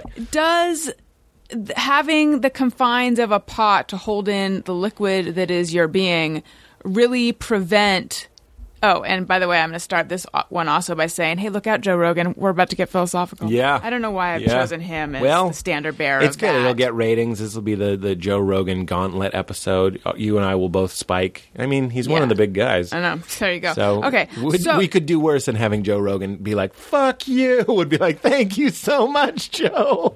Please Yeah. tweet me." i know except i don't know i don't want all those all those people coming Oh, I and understand. leaving itunes comments Well, just to be clear, nobody. 'Cause i already am getting some of those i do you do? well yeah Well, people be hating. yeah But you, anyway nobody hates Joe Rogan. We love Joe Rogan. Here we go. Go yeah, ahead. yeah, yeah. Um, does the shape of the pot really prevent all those existential questions? Does it really quell it? For me, it did. It, did. absolutely Was that an did. age thing, or was that just like you were really stuffed in the pot? An age thing? Yeah. Was it because you were young? Oh, certainly. Some it didn't help that I was young and the world was smaller. Mm-hmm. Uh, but that pot had to be broken the fuck open, and then it was very scary. It felt very vulnerable and frightening to be spilled out there. And then I've been spending the past five years trying to, you know, become steam, Become cohesive Yeah, or basically something? come come together somehow in my own shape. That other people will be like that. That doesn't. That's not shaped like anybody else. That's shaped like Pete. That's that's the Pete shape, not the pot. You know what I mean? I'm, as I- as we're talking about this, I'm remembering on on Mad Men they talk about uh, it's it's the lesbian character that loves Peggy. Do you watch Mad Men? Yes. And- And, sh well, I didn't see last night though. Good yes ending. Uh, I haven't seen. She's on Girls as well now. She's Oh, one is of the she? girls. Yeah. it's Really? David Mamet's daughter. is she I believe we're talking about the same person. eyebrows? yeah. Sorry, but She does have. She has eyebrows. I mean they're distinct. If, the photographer. She's Yeah. a photographer. If- yes. If we okay. were on some sort of pier beach community and she got a caricature caricature sketch, You're right. He'd reach for the thick marker. He would. It'd be like, well, let me just two more lines and we'll be done. Huge graffiti marker. Right. And then tiny little feet and body. Great actress. Love your dad. So, Joe Rogan and that girl were sorry. um, so yes, oh, she said to Peggy, kind of in this uh, kind of a subversive uh, pro-lesbian statement, said that men are the liquid and they're looking for a woman to be their pot. And Hmm. then she said, "But who wants to be a pot?" I'm realizing I'm kind of stealing that analogy, and that is kind of true. And a woman can be a pot, but then, but then, like that was the, so I had a lot of does, things but going. but does that suggest that the woman is there to give the bound to set the boundaries, right? Yep. Well, women being mommies, this comes up a lot on the show, being like men being stupid babies, and we're all over the place, and uh, we can achieve some great things. You know, we're interesting guys, we're kings, and we fought lions, and uh, we invented all sorts of shit. Uh, and then, but also, we're at the same time, again, Donnie Drapes is one of my favorites. Donnie Drapes. Hmm. Donnie He's Drapes. this huge, powerful guy, and then in his relationship, and this isn't the spoiler. In all of his relationships, he's a baby. Right. Like they do, they did a scene recently. Again, not a spoiler. Please feel free to listen, where he was hugging his wife in a way Oh, when he was on the ground on, on his knees, Yeah. and he was looking up at her like a baby, and like grabbing her, like hugging her in a very non-sexual, very Mm-hmm. Right, very needy. Please Yeah. comfort me because I am terrified and I'm shook by this world. That the next day in the office, he acts like he's walking atop it. You know what I mean? Mm-hmm. So men are bullshit. Women are taken advantage of and become pots all the time. Again, going back to your passive vagina thing, I think we've been taking advantage of that for a long time. But don't forget the ghost dick. Because I mean, that's a contradiction. Women are super powerful. Unfortunately, I think one of the powers that they have, and uh, I've heard this related to menstruation, is an ability to go with the flow. Like because you have a, a menstrual cycle, is that you are you know something shitty is coming every month, and you flow with it. Literally, you flow with it, and you shed and you move through it. So women That's biologically see, that's interesting that you say that because because I I'm a think woman and you shouldn't say that shit that to me. exactly no because i feel like women are not usually thought of as the more go with the flow easygoing of the sex No, well, we're thinking of you with heels, and you're like, the club is over here, you know, like that cliche. Right. But I'm talking about like like uh, grapes of wrath, the fucking Dust Bowl. I'm talking about like the Great Depression. I'm talking about these women. you're talking about adapting I'm talking about adapting, and it's one of the less erotic, less exotic, not erotic. It's the less exotic. It's not sexy. There aren't many movies about it. In fact, there's- Gone with the Wind. There's a lot of yes, but and there and Madame Bovary. There's a lot of woman stories about women suffering and withstanding and surviving. Right. Those are good books. They're not great movies. Movies are typically kicking ass, breaking away, Well, 'cause, evolving, yeah. getting away from that. there's shit. not a lot of action. Adapting is a slow process, And it's like, not- oh, look, you made a dress out of curtains. So That's the most action that happens. You know. Or you put up with like when we're saying like behind every great man's a great woman or whatever. Wow, I'm paraphrasing, but like that's not a sexy thing. It's not a sexy thing to be Eleanor Roosevelt. You know what I mean? Right. Like it's not fun. Uh, but it's it's I'm so conflicted about this. Again, with Mad Men, the way that he I can't talk about it. People haven't seen it. Men women dynamics are difficult. The strong man, strong woman in the shadows thing breaks my heart. It's like it's like a it's like an oppression.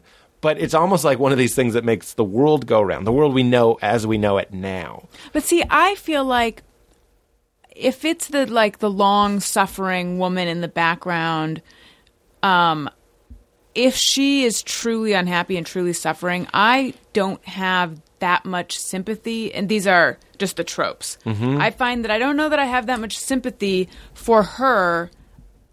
I mean, I'm a very empathetic person, so I have like sympathy. It does- doesn't take much to get me to feel to to feel charitable towards someone or sym- sympathetic. But I guess what I'm saying is, I feel like, hey, if you're not happy in your role, change it. Like you, no one forced you to be there for 40 years. Right, but if you're not happy in your sex life, tell them you want to be dirtier. Like it's, it kind of goes back to that. It's hard to Yeah. Again, it's- right. If you want to be on the third floor, tell the person to press the third the third Yeah, floor button. You know, exactly. I Yeah. know. Yeah. So But I'm it's a all hypocrite. Oh. kinda caving- no. Or as some people say on Twitter, a hypocrite. We're full hypocrite. I've been accused of being Ah. Hippocratic. well, we're full of by baloney. morons. All you have to do is admit it. It's a big thing my therapist taught me. Just yield the point. Be like, yeah, I'm a hypocrite. I'm definitely full of shit. It's very liberating. I need to ask you something, but I don't want to take us off this train of thought. But I'm here. It is what Mm. Do I'm you wanna going to ask write a you. note? No, no, I'm going to ask you on the air. How did you find your therapist? Because I am in a position, and I think we talked about this on your episode of my show, which, by the way, is Mm. the highest or the most downloaded episode Really? of my show. I loved it. That was a special one. This is a special one too. I, They're I- I all special. can- we are special. Yeah, you and I are, we do well together. But I, I, I, you look for the juice and you find the juice. We've definitely found the juice. But we found the juice that first time. That was the Right. first time we hung out. I know. It's a great episode. I'm so happy that I was your first guest. Yes, I, I was delighted. Yeah. Remind me that Listen I want to to talk it. to you about. Oh, I'll Allison just- Rosen is your best friend. First episode. Allison Rosen is your new best friend. Is That's your new right. best friend. Uh, remind me that I want to talk to you because I'm doing some live shows with my podcast. I want to talk to you about that. Uh-huh. Sure. Uh, about being a guest on one of those. So anyway, though, um, I think on my show we talked about the fact that I used to be in therapy, and then in New York I was in therapy, and then I moved back to California and I started going to my therapist that I went to in Mm-hmm. California many years before, and that I found sort of frustrating because I thought it'd be. uh great in this sort of nostalgic like hey it's me look i i'm it's me 10 years later um Right. but instead I felt like, and you're still, you still think of me as the person I was 10 years ago, and I didn't Mm-hmm. want to bust through that. So anyway, now I would like to find a therapist, but I don't know how to go about finding one. I can give you his info. oh, okay. That No problem. was simple. Yeah, but it's no, easy. but, but what was your process in finding it? And also, Uh, I don't know if I can do a male therapist because I'm the kind of person who I'm afraid I'll get feelings. Uh, you know what's so great about my fucking therapist is he would just be like, just let me know if you're getting feel like he's so great. He's the I would fucking- find that really attractive. I know. I I'm a little gay for my therapist. Absolutely. I don't have sexual feelings for him, but I love him. you know oh, what I mean? well, that's good. You want to. yeah. I, I admire him and I try and be like him. That's, That's good. absolutely That's true. what you want. And I couldn't uh He's one a more advicey therapist. You know what I mean? Like he will give me advice. Mm-hmm. Some of them are like, "Look, professionally, I can't tell you." Like he'll just be like, "Shoot me straight," and be like, "Sounds like you're unhappy. Get Oh, out of good. that," or whatever. Yeah. So I was in I was in a relationship and I uh, was having a hard time with it, and it was very codependent, and I knew I was fucked up, and I knew I wasn't living, as my therapist would say, at my highest level. Okay, I was I was inhibiting myself. I was just covered in mire. Okay, not doing well.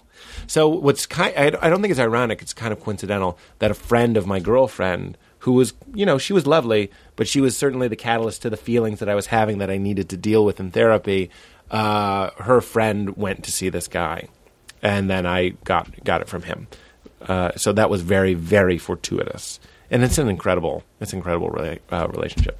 My my therapist and I. Well, then maybe if you don't mind, I will take that info from I will you. absolutely. He's great. Really can't speak uh, highly enough of him. He may or may not have a book that I will plug. Should I? It's kind of weird because I'm like, can I Yeah. say you're my therapist? I don't- you should ask him, maybe. I think he was like, do whatever you want. He's so cool. Of course, it'd say that. right. I Ah. know. anyway, I'll just I'll just keep ripping him off. Uh, le- here's the last thought about what we were just saying about Okay. women taking it on the chin and periods as you Mm. take a sip of coffee. Uh, please. there's also something about the child that carrying children. Okay, so you're this like fair species, women, gentle, fair, whatever, petite, dainty. Not always, but uh, Big Al. but also you do this incredibly difficult, painful thing. Mm-hmm. You carry a, a baby. Uh, it's heavy in your. fi- I know it's in your uterus, but let's just say in your stomach. It's heavy. You carry it around. Everything is difficult with it. Very, very difficult. You know, they always do that on like Oprah. They'll strap a guy with the baby. Like, Right. here's a nine pound belly. Good luck, fellas. And it's like, I had no idea how hard it was. I should be nicer to Cheryl. Yeah. Uh, yeah, you should have done it before we strapped sand to you. you cockwalker. What was Oh, it? yeah, cockwalker. Cockwalker. That's Yep, good. good. Um, so there's there's that idea that like uh, you that is the ultimate that puts the brakes on any career. Even if you're thinking about like Sarah Michelle Michelle Gellar, no Sarah Buffy? Michelle, who's uh, Sex in the City, Sarah Oh, Jessica Parker. Jessica Parker. So many ser- There's a serial lot of- killing sounding yeah, females. there's a lot of Sarahs who have three names. Yeah, stop that. Stop. Stop that. Stop. Shit. Stop that. Three name Sarahs. Hard to say. So anyway, that idea of that perpetuates the idea I think of women taking it on the chin because there's the ultimate Right, biological the, right. The ultimate long-suffering Hey, experience. Yeah, is- exactly. Is childbirth. Here's your pause button. I don't give a fuck that you're like about to be made the CEO of some company or some traditionally male thing. You're about to have a baby blast out of your cooch. Yep. So hit the brakes, mama. You- yeah.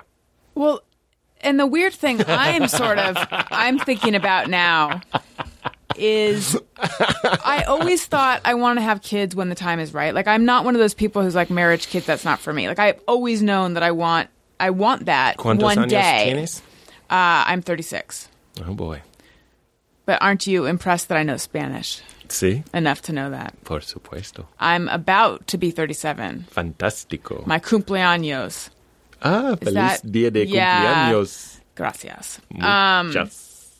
Uh, so Once you're, de 30, Mayo. you're 36. So, Ooh, this yeah. is very interesting to me. First of all, I would. Um, everybody always accuses No, me say of it. hitting on the girls on the show. You no, could be I- 26. Thank you look great. You thank look you great. very much. P- fuck everybody. I like. I. It sounds like I'm hitting on the guys too. I like people.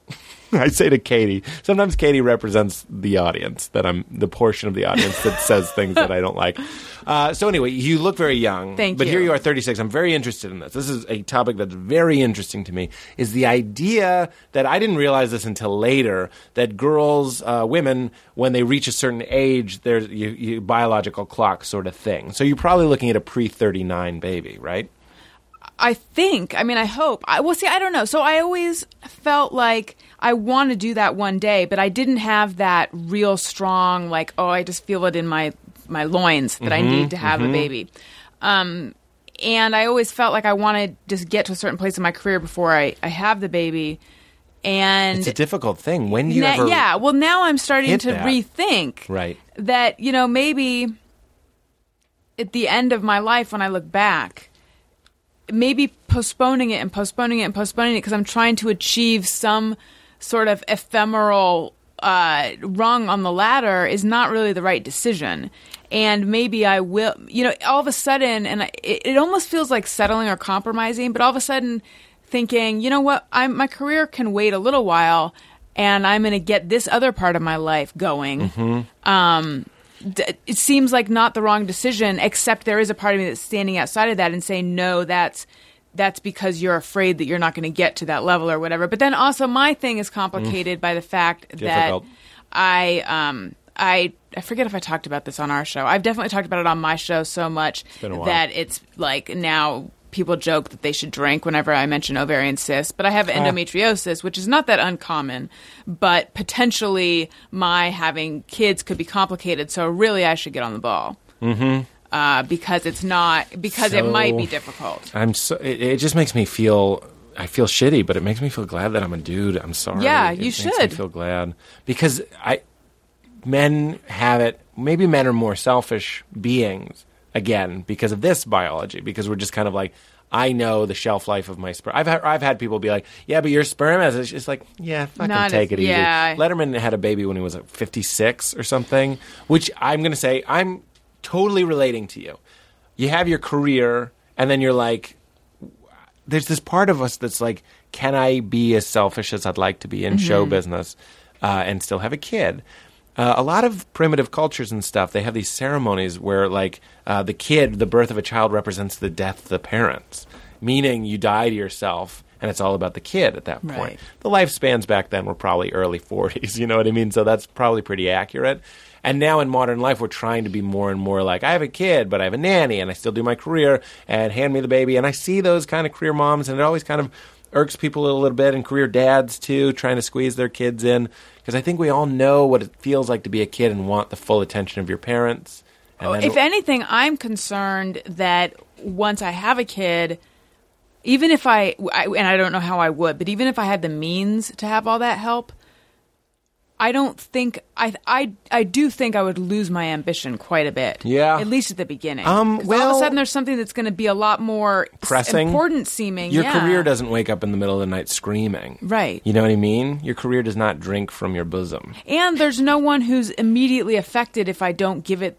give my Yeah. career the right amount. take of a week attention. off. yeah, you could- you could take a week off. We Right. don't want to, but you could. Yeah. absolutely. Yep. Well, I would. I think uh, this has maybe come up before the, too. The idea that it's a chemical thing.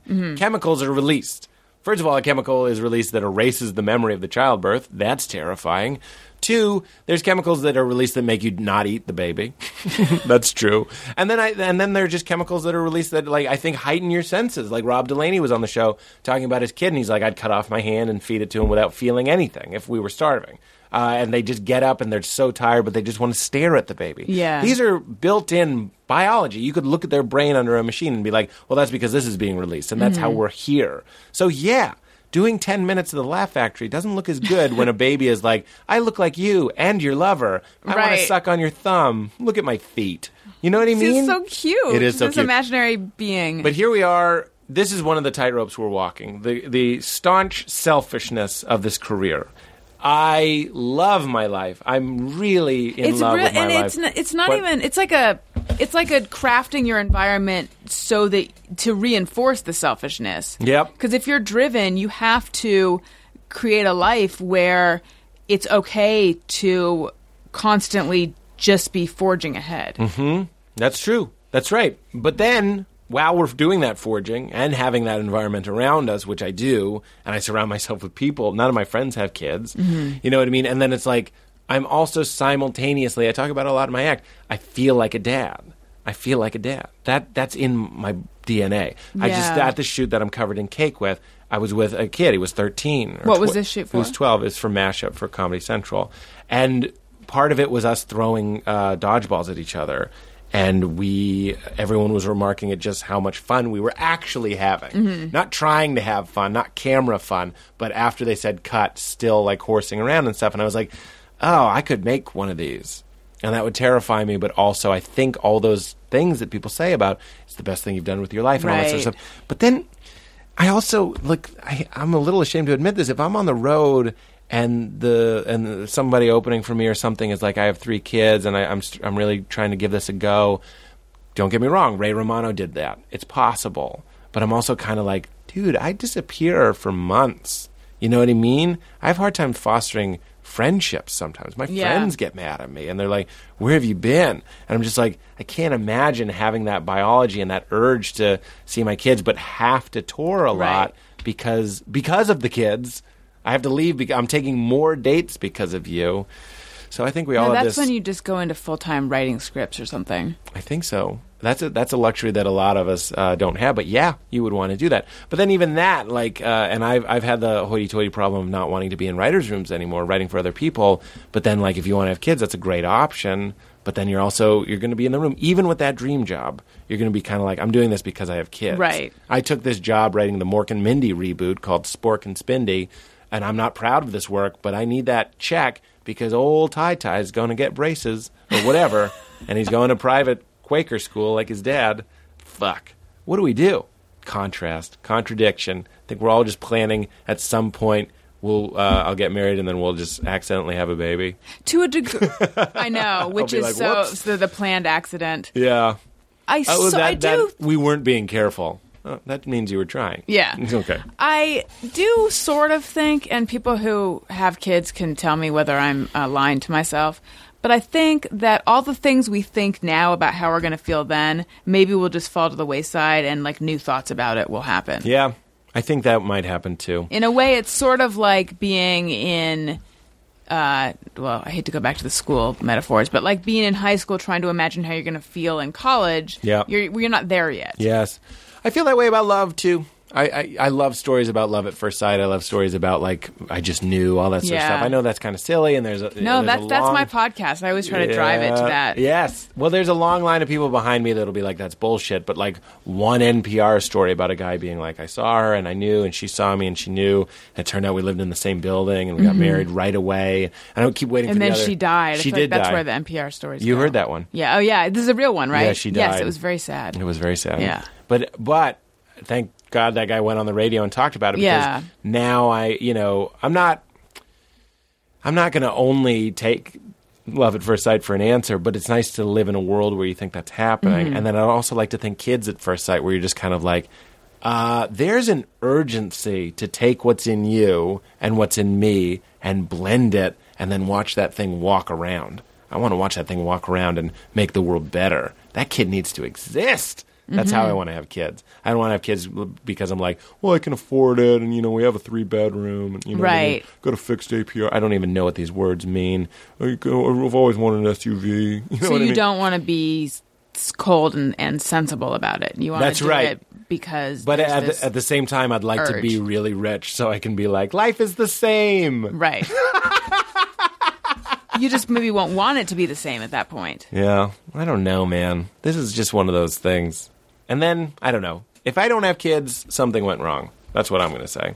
Yeah, I feel the same way about myself. Yeah. Because here's the thing for either of us, if it ended right now, wouldn't it have been a little bit empty? And I don't mean to put that on you. No, I I'm speaking understand. more for myself. look, the career, it's like it, it fulfills so many needs. It, it, I, I get to watch in a micro, like a tiny percentage of what it might be like to have a kid. I get to watch different projects, feel like things, and get response, and and uh, and e- even the podcast kind of feels like a sharing, and a, and it can feel kind of parenting. And you get emails from people being like, "That conversation you had helped," and I'm like, "You're welcome, son." You know what I mean? I'm getting some of the parenting stuff Yeah. through my comedy, through the podcast, through all different kinds of work. But I know that it's not the same. I know that it's not the same, and I can't wait. It's nice to know that there's something to look forward to. There's That's a harder, true. there's a harder drug version of what we're doing, and it's going to be intoxicating and it's going to be invigorating, and I look forward to it. And I'm really glad I don't have to push it out of my quim.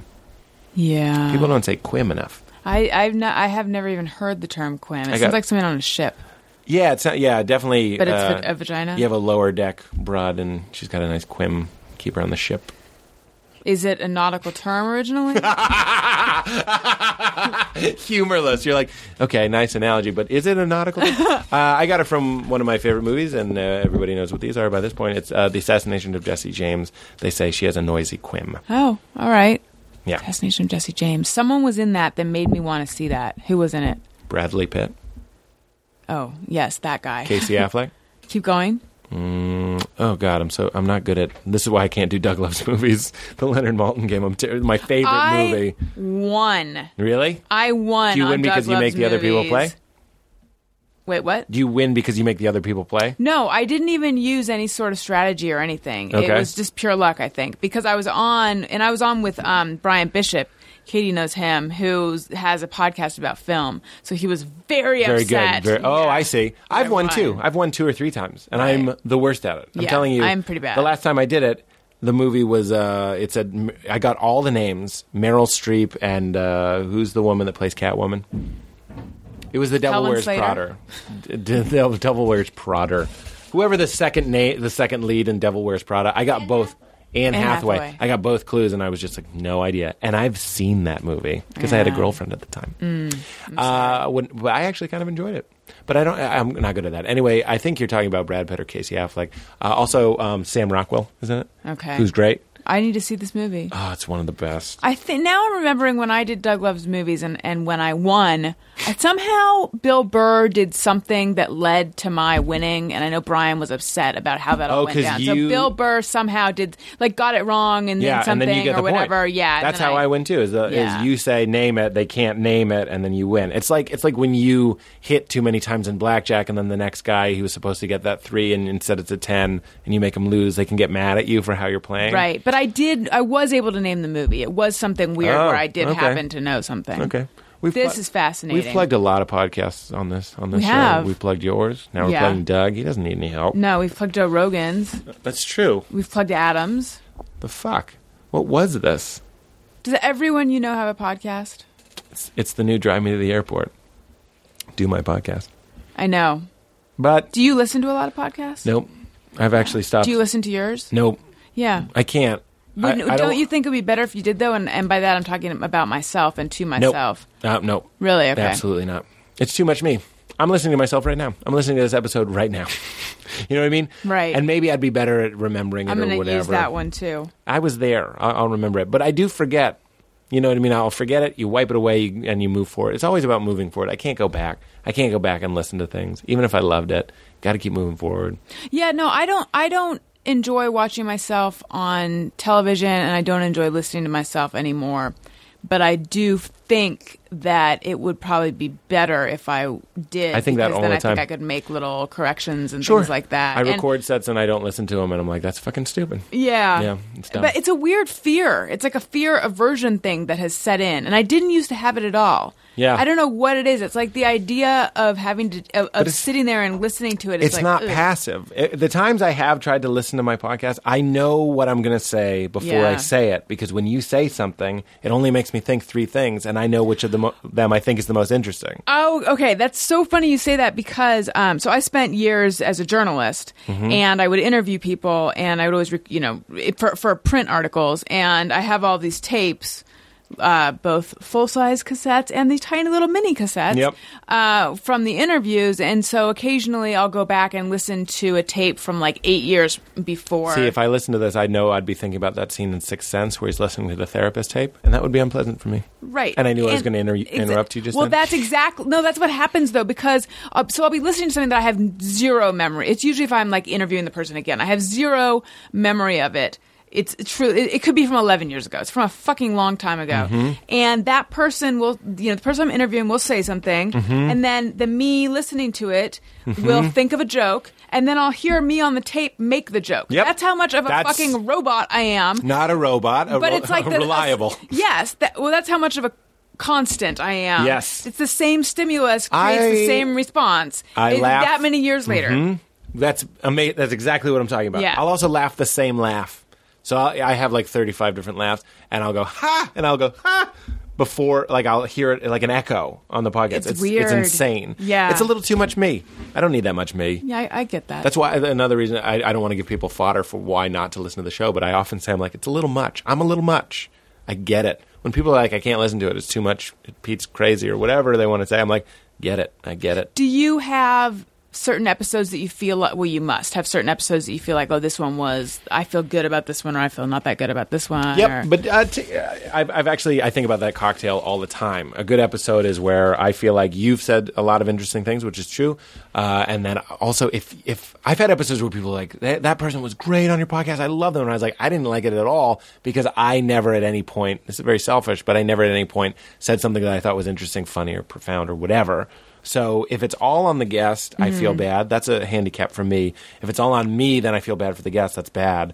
It's got to be both pinging and ponging. Right, Keep it exactly. pinging and ponging. Yeah. See, I, I feel like my podcast sort of eh, started at a certain quality and then I think it dipped and then I think I like to think that I'm coming back up right now because I think that I started getting really in my head Mm-hmm. and I had a couple guests where there were certain things that I knew that they didn't want to talk about or that I was going to be uncomfortable asking them Mm-hmm. things that if it wasn't say well I don't, I don't want to name names but things where if it was like someone that I felt a little more comfortable with then Mm-hmm. I would have been okay asking them and I think that once I had that in my head I just started really overthinking everything and like you can feel when you listen to them that I'm not I'm not in the moment Well, that it goes back to rehearsing in the shower. yeah. You're yeah, I did. either I had a- a list of questions, which is what Yeah. I used to do in which which works in a print interview. Yeah. That's Yeah. fine, Yeah. but it's not good for a podcast. But that exactly. If I look at, I don't even have notes for you, and that's why I, I think this has been going well. And, uh, But if I'm looking and I'm like, so you were in a band, I know you're in a band, and if I just went, so I know you're in a band, everything changes. And in Right. fact, just just jokingly asking you that makes me feel icky. It goes back to rehearsing in the shower. Either I'm allowing me, I'm taking the risk. Of coming here and letting you manipulate and change how I feel, change the flow of the conversation, change the flow of the topics, and all that sort of stuff in hopes that we get to that other level. But the risk is maybe we fall off the tightrope altogether and it's fucked. And I should have just been like, "So you're in a band?" You know what I mean? That's safer. That Right. and again, I'm not putting down one-liner or more protected present, presentational comedy because some of my favorites are that way. But I, I don't think they're going to get to that blend where you and I blend and the idea of the show blends and it all just swirls together. Even though we can't hear the audience listening uh, or participating, talking back to us or whatever, there's an awareness of them, Mm-hmm. and, and we want all those flavors to mix together. I don't want this to be like an interview ever. In fact, th- I hate when people refer to this as an interview show. It's a conversation show. well, that's pretentious. You're pretentious. Thank you. you think that's pretentious? Um, no. I've said some I did pretentious say stuff before, that. and you- well, no. Let me. Okay. let me. Let me figure out. Let me back away from that one. No, Yeah. what did you mean? Well, I think. Well, it's a it's a um a distinction between an interview show versus a conversation that I think some people will know exactly what you mean, and some people would be like, "That's the same thing." So therefore, that is pretentious. But to you and I have make. been interviewed many times, and Yes. that that starts with where you from, what's your family Right. like. Uh, We started with airplane mode, and you know, uh, I'm covered in icing and all that sort of Mm-hmm. and stuff. then I was like, "What? We've started already." right, yep, Yeah. and then I, you, you- th- yeah, you get it, you I get, it. you get it. I do. No, got- I, yeah, no, I get what you're saying. I just, I think that someone hearing, oh, it's a conversation podcast, oh, it's an interview podcast. Here's the- Half the fifty percent of those people are gonna have the same reaction to those words. Right. I suppose. But if this is an interview, who's interviewing who? Because I've Right. shared as much about Right. about myself as you have. Isn't that weird? That's why I That's think good. Mm-hmm. it's pinging and ponging. How many times I get to say that? That's I, what I, said had on you your say podcast. it? I know, I know. Did you say it prem- on? I do you have- premiered it on your podcast. You debuted. I that debuted that. rich Look, material. you never- Do you say Ah. it elsewhere? Keep it pinging and ponging, baby. I've never said it in life. I don't think so. Uh-huh. But I mean, ha- has it? It's have you got- said it since? people uh, consider your my episode of your show an episode of this show, basically. like it's been it's that been bro- good or is- no? That's good. Oh, good, okay. It's like a crossover, like when Superman would help Batman and Right. stuff. People will write "Keep It Pinging and Ponging and Baby" on on uh, Facebook uh, on the you Made Oh, It that's weird good. Facebook and stuff without any sort of like I know that's technically from Allison. You know what I mean? I'm gonna have to go find those comments and add that. It's super Didn't you fun. say that someone who picked you up from the airport to drive you to a comedy club uh, had heard your episode of my show or something? Yes, that's right. I That's forgot weird. about that. It was great. That's cool. Uh, it is the coolest. that made me feel happy. should- So, oh, people are listening. How are we on time, Katie? One hour thirty-five. Okay. I specifically, I'm just kidding. I, I just have something at four, which sucks. Oh yes, and I've got to move my car anyway. So Oh, really? Yeah, but I'm okay. I have till four oh eight. Shit, it's 347. Oh my god. We got to wrap it up. Yeah, we do. It doesn't matter. Uh, carrying children, therapist, gambling with scared money, arrogance versus certainty. That's come up a lot. Oh, morbid family. That's a thread that we didn't finish from the beginning, and that kind of ties in nicely. So that's what we're going to do.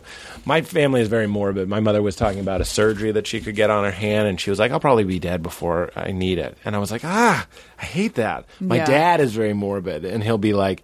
Um, Peter, if I'm ever like in a coma, just fucking smother me, son, smother me. Like I really didn't know he talks like that. well, that's, That's how cool. he talks. Yeah, they're uh, they're from Boston, but the idea uh, of of that morbidity Mm-hmm. and death uh, being something that you can reference your own death. Like I would reference my own death. With, like these are okay joke topics. Right. It's a, it's a weird family. I think. It's a, it sounded like you had that too. Yeah. Um my family is pretty there's definitely a darkness and there's a gallows humor. Yeah. But um not those sort of oblique references to death all the time. It sounds like when your family made references it wasn't joking. It was like this sort of like you hit you Yeah. in the gut feeling. Um Yeah.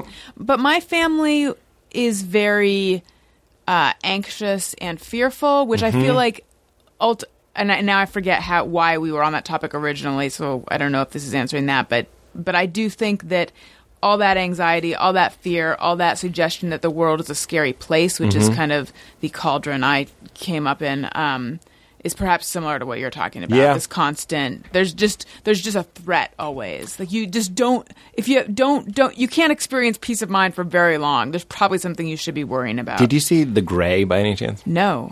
It doesn't matter. I've noticed as I get older, every movie is about mortality, or a lot of movies are about mortality. That The good never, ones are. I the think. good ones are. Ooh, I love a good Irish melancholy. I love getting depressed. I love thinking about dying. It's great.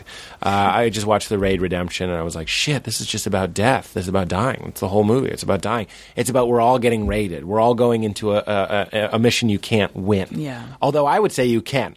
I'm on this new uh, fucking spiritual upkick where I'm kind of like, there is a better way to live. A, a more examined uh, spirit will do you better. There's some there's some sort of way to retire your body, and I know how new agey I sound, and and and have uh, some sort of achievement.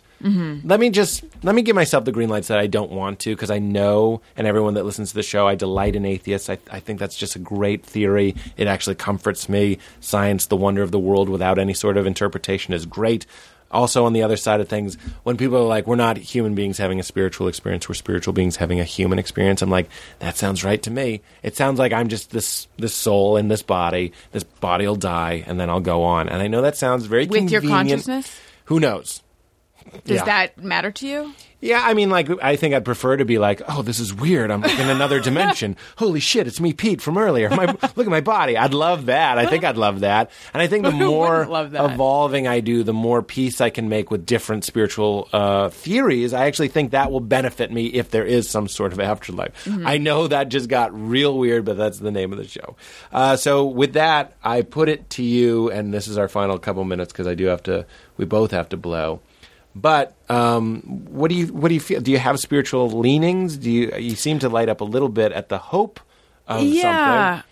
Um, I mean, I consider myself an atheist, but I do.